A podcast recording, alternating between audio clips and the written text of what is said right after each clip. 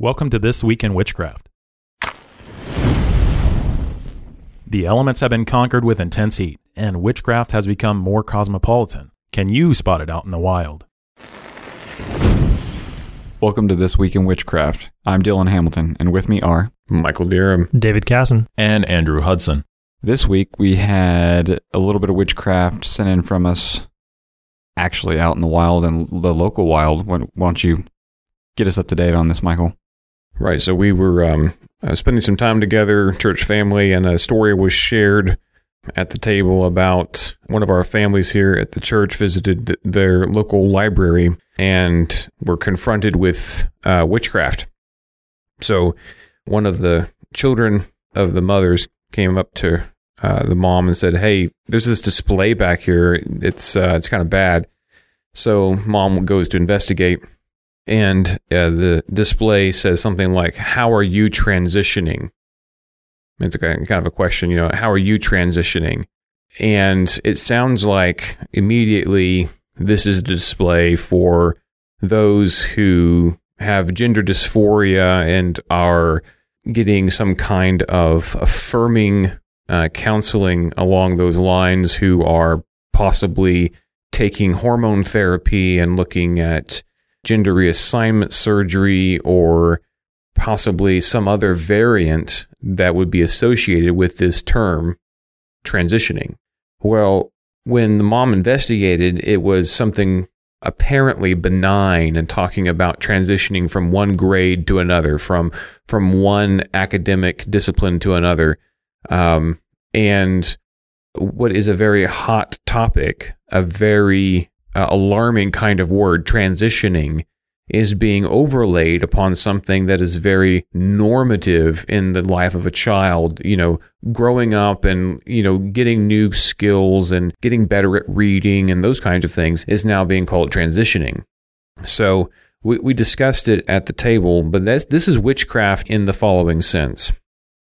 We have a word that, first of all, was is a piece of magic. It was invented to describe several uh, iniquitous acts that are brought together in the name of of a man becoming a woman or a woman becoming a man or so on or god forbid a boy becoming a girl and a girl becoming a boy as they try to push this as early as possible. So this word transitioning tries to hide all of the iniquity and the wickedness that is involved. So it's an invented term so there's a problem there. But now the term is then attached to other things that don't have anything to do with the original definition of the term. So we understand what the term transitioning means, but now it's being coupled with normal human development and activity. You know, growing up, reading, getting better in school, moving from one grade to another grade. These are these are normative things for children, but now it's being called transitioning. It's being called transitioning. This is a bit of sorcery where you're combining these two things that, that don't belong together whatsoever. And the effort is to to make this idea of transitioning benign, uh, normal for everybody. The claim is, you know, hey, everyone's transitioning. How are you transitioning? The assumption is in the question, right? How are you transitioning? The assumption is that you are. So how is it that you are? the idea is to say, well, everybody is transitioning. Your transition may look different than somebody else's, but transitioning is normal, right? Morally normal in terms of society. Society, it's socially normal, morally normal for everybody to be transitioning somehow, some fashion, and then that changes the ethical value of it. Uh, if if everybody does it, it is normative. It's just human. Everybody is transitioning. So that's the bit of witchcraft that we see out in the wild. I do that every day. I go from my home to work. I'm transitioning. Exactly. And just because somebody else is transitioning different, uh, Andrew, you know, why are you looking down on them? Yeah, they may be going from work to home. exactly. The first thing that leaps up in my mind in this, and I know most people think the sexual perversion or the, the sexual element of changing your gender But the first thing that comes to my mind is the transhumanism movement, where it's, I mean, they are trying to norm, uh, make normative the sexual side of it and this as well. But I can see people transitioning from an analog life to a Web3 life or a analog life to an uploaded life. And that's uh, one of the other angles that this could be pushed from as well is that new transhumanism that is slowly, I say slowly, quickly, but subtly coming down the pike at us. Science is transitioning. This actually leads back to one of our earlier episodes with the question of in the year 2022. It's the presupposition that everything is in progress, right? Like everything is in process. And a lot of people do it with theology as well. Yeah, we're we don't need a biblical worldview. We've transitioned to this modern worldview. Right. And as soon as we as soon as we upload a little bit more, it's going to be even more modern.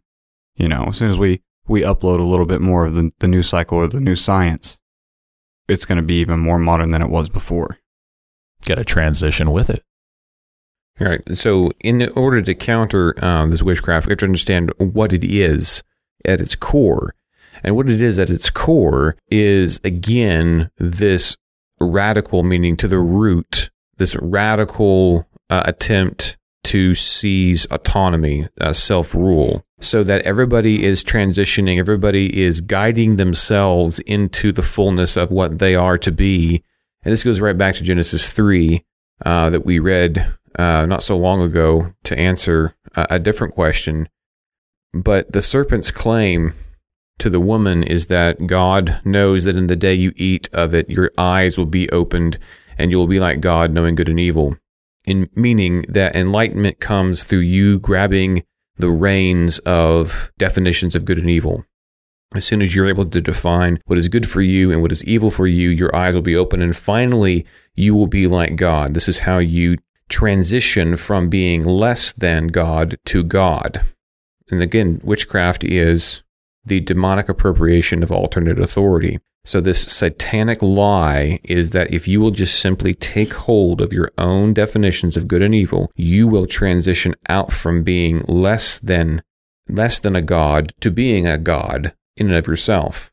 And as usual, the gods that men make are hideous, are just simply hideous. The gods of the ancient pagans, you can look at the uh, the extant evidence, the archaeological digs. These are hideous things, demonic things, and it's still true today. And people are being uh, encouraged and even coerced into celebrating these hideous idols that are being manufactured manufactured through people trying to grab for themselves the fruit of the truth and knowledge of good and evil. Any any word you speak against this. I mean, we, we talked about this last time. Members of uh, Finnish Parliament being taken to task and possibly even thrown in prison for speaking out against something in society that doesn't match with the biblical standard. And you mentioned it, people being coerced into celebrating. You know, 20 years ago, this was a conspiracy theory. It says if you let them just live the way they want to live, leave them alone, they'll leave you alone. Now, you are not allowed to just, hey, live and let live. You want to go that way? Fine. I'm going to go this way. Me and my house will serve the Lord. No, you you must celebrate. And if you don't, if you don't take this mark upon yourself, then you will be shut out of this society. You can't just say, hey, to each their own. You must celebrate. You must give your that pinch of incense. You you must say the words they're telling you to say. It's almost as if you're being drugged into their pagan temple and you must say their words of enchantment, their word, their incantation. You must repeat their mantra. And if you do not, you will be eliminated.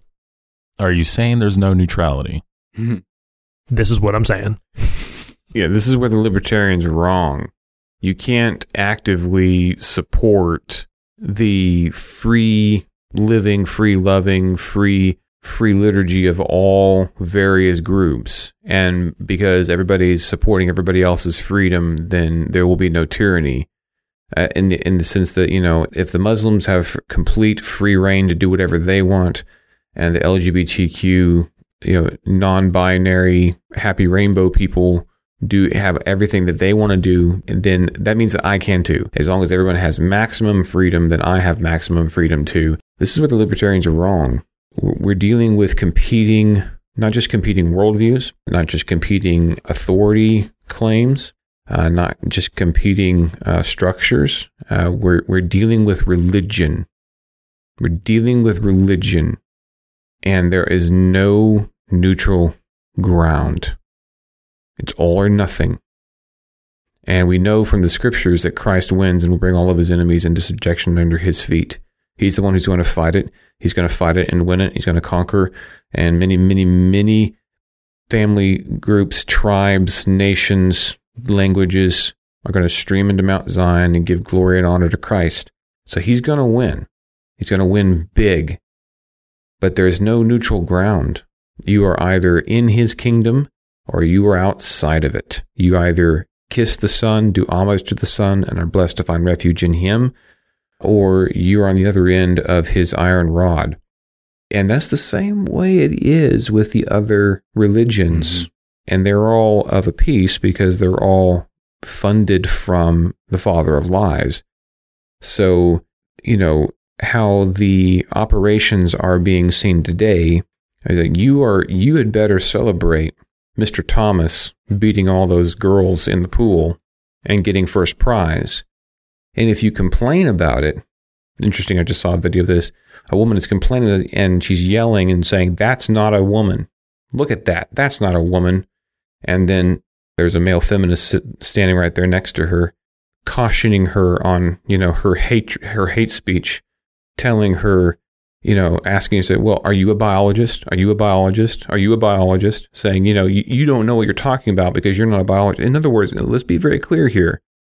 Let's be very clear here in this neo-paganism and this in this postmodern neo-paganism, where there, you know, nobody can know anything unless you're an expert. Just take the word expert and flip it over and see what they mean by it. It, it means a priest. Are you a priestess? Are you a priest? Do you have divine clairvoyance to declare what is objectively true in this situation? If you don't, then you don't get to speak. You don't get to speak because you're not a priest, you're not a priestess. So you just be quiet. And this is a religious war. People don't want to talk about it, don't want to acknowledge it. But this is about those who are worshiping the Lamb, following the Lamb wherever he goes, singing the song of the redeemed, uh, being willing to to suffer for what we believe, finding comfort in the promises of Christ, versus those who are being deceiving and being deceived. And for them, it's a zero sum game as well. You had better celebrate and say what they say and worship what they worship, or they don't want anything to do with you. And you have all of these you have all of these gaps in between where you, you apparently perhaps neutrality exists, but it's just a temporary illusion. Because it's all competing eschatologies, right? Like, it, my God wins is on everybody's mind. And I'm going to use the methods that my priests or that my scriptures have taught me to use in order to meet those ends. And in every case, we have, whether it's Muslim, neo paganism, Christian, they're working towards an eschatology right? Like they're they have their eyes on an end goal. We've been told to have our eyes on an end goal, and they're doing the exact same thing. And so it's just it's the game being played out towards those ends. But back to what you were talking about earlier about hideous gods. I find that particularly important point for me specifically because that's the thing that I pick out of things that are happening is what's being produced in this beautiful or is it ugly? Yes. With it being hideous gods, don't we also have? I, I was drawn back to Douglas Wilson's Angels in the Architecture that I read a few years ago. But don't we have demons in the architecture too that are built to these gods or to these autonomous humans as well? Like when you look at like modern architecture and the architects who built them, you walk into them and you're like, somebody's worshiping themselves here. Right? Like they they want to show you what they can do rather than taking your focus and bringing it up to the one who created you. like don't we have like an example of demons being in architecture as well to all these hideous gods? Yeah, there's. It's interesting, you know, in the plains of Shinar, uh, man gathered together to make a name for themselves, and God came down and confused them and frustrated all of their efforts. We just need to remember what is what is man without God. Like go back to Genesis two. What is man without God? It's dust of the earth. Dust. He's just dust. He's just dust. Without God, without God breathing the breath of life into us and be becoming a, a living soul, and a nephesh, without that, without God, what is man? We're just dust. So when man tries to make a name for himself without God, what is that name? Ozymandias. yeah, yeah, Ozymandias. That's right. Yeah, or an, a synonym of Ozymandias is Ichabod. Hmm. Uh, in other words, your name is mud. You got nothing. You got nothing as hideous, whatever it is. But that's what you're saying is is the new religion. This neo paganism to make make everything everything one, all is God. I you know, I am God.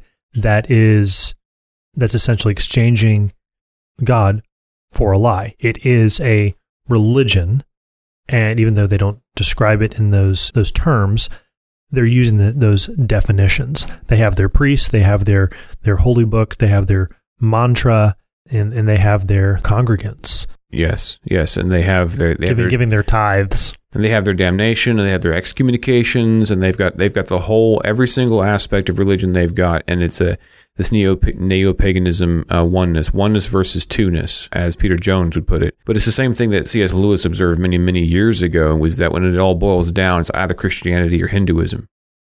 He said it's just two options, and what did he mean by that? It was either, it's either two or it's one.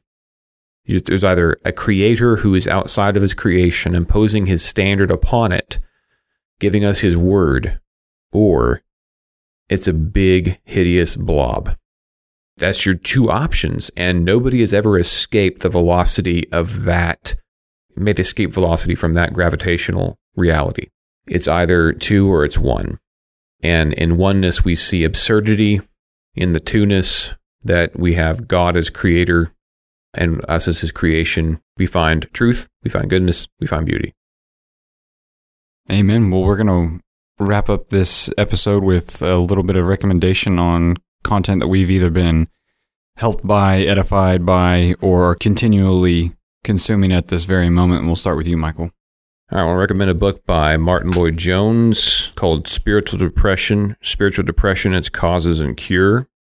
Lloyd-Jones was uh, quoted as saying about uh, many things that he did in his life, and of course, he was a prolific uh, preacher and author, that this is one that he was particularly moved by its impact on the people that he tried to help with. So, in Spiritual Depressions, Its Causes and Cure, a book that I've read three times and have used in counseling and recommended to many people. 21 chapters basically talks that sermons that the good doctor uh, gave, uh, and he deals with uh, people as they are described in the Word of God, the way in which people deal with depression, the way that God has made us, and the way in which that we He has called for us to respond.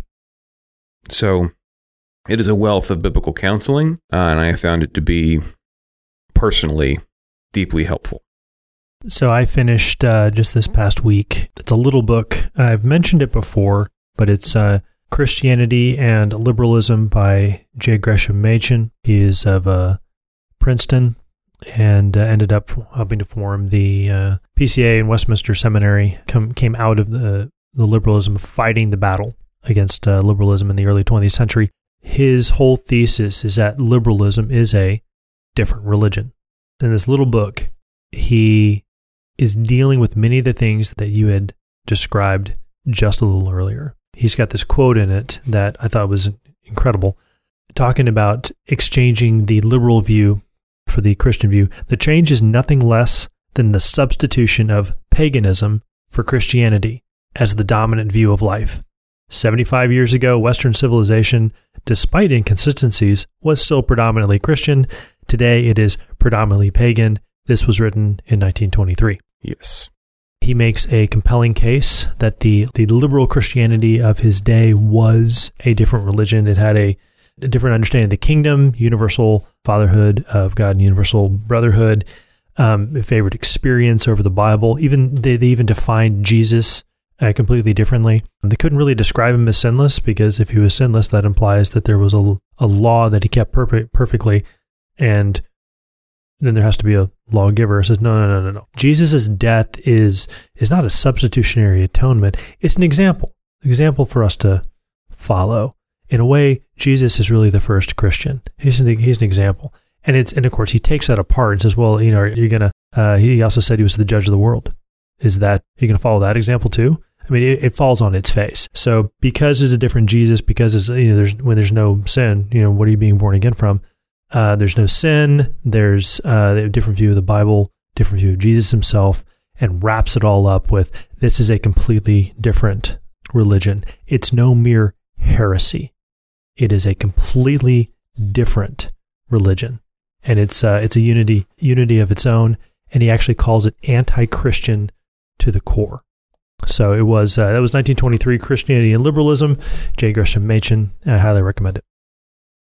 I'm going to go with the secular book that I read a couple years ago, written by Nassim Nicholas Taleb, part of his Incerto series called Antifragile Things That Gain from Disorder. I did a lot of reading in finance, and this is uh, from the world of finance. He was an options trader, and he focused on making money in ways that were exponentially greater than the risk he was taking. But the concept that he introduced was that fragile systems are systems which require to be tended. And the anti fragile system is one in which you can let be and it will become something greater than the sum of its parts.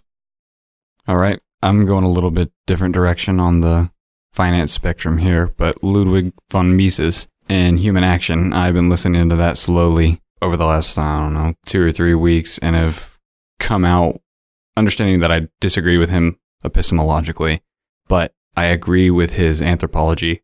It's about as close to a biblical anthropology as you can get without being a Christian. And honestly, he's, he quotes a couple theologians on anthropology. And I was like, yeah, you, you get that, but you just, you won't bend the knee, sir. Um, so that's where he's at. But walking through that and get seeing his definition of praxeology and how it applies to markets and how it is supposed to imply value that's not intrinsic because intrinsic value is for left for things like God and worship.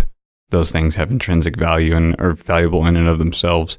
Whereas this is more extrinsic and it, it has to have a price signal. And I like watching him tear apart communism and socialism because they can never have a price signal.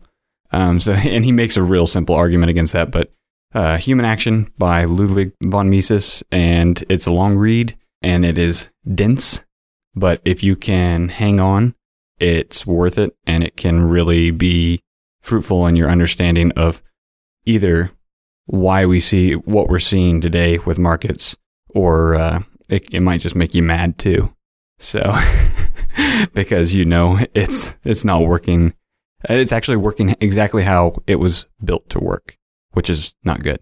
But I really enjoyed that one. And I hope if there's one person out there that can dig into this, it will be worth the recommendation. But I doubt there is because if you look, it's hours and hours worth of content. And that wraps it up for today.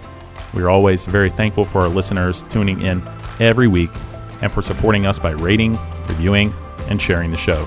And we hope you can join us again for another week of uncovering and rebuking witchcraft in the modern world.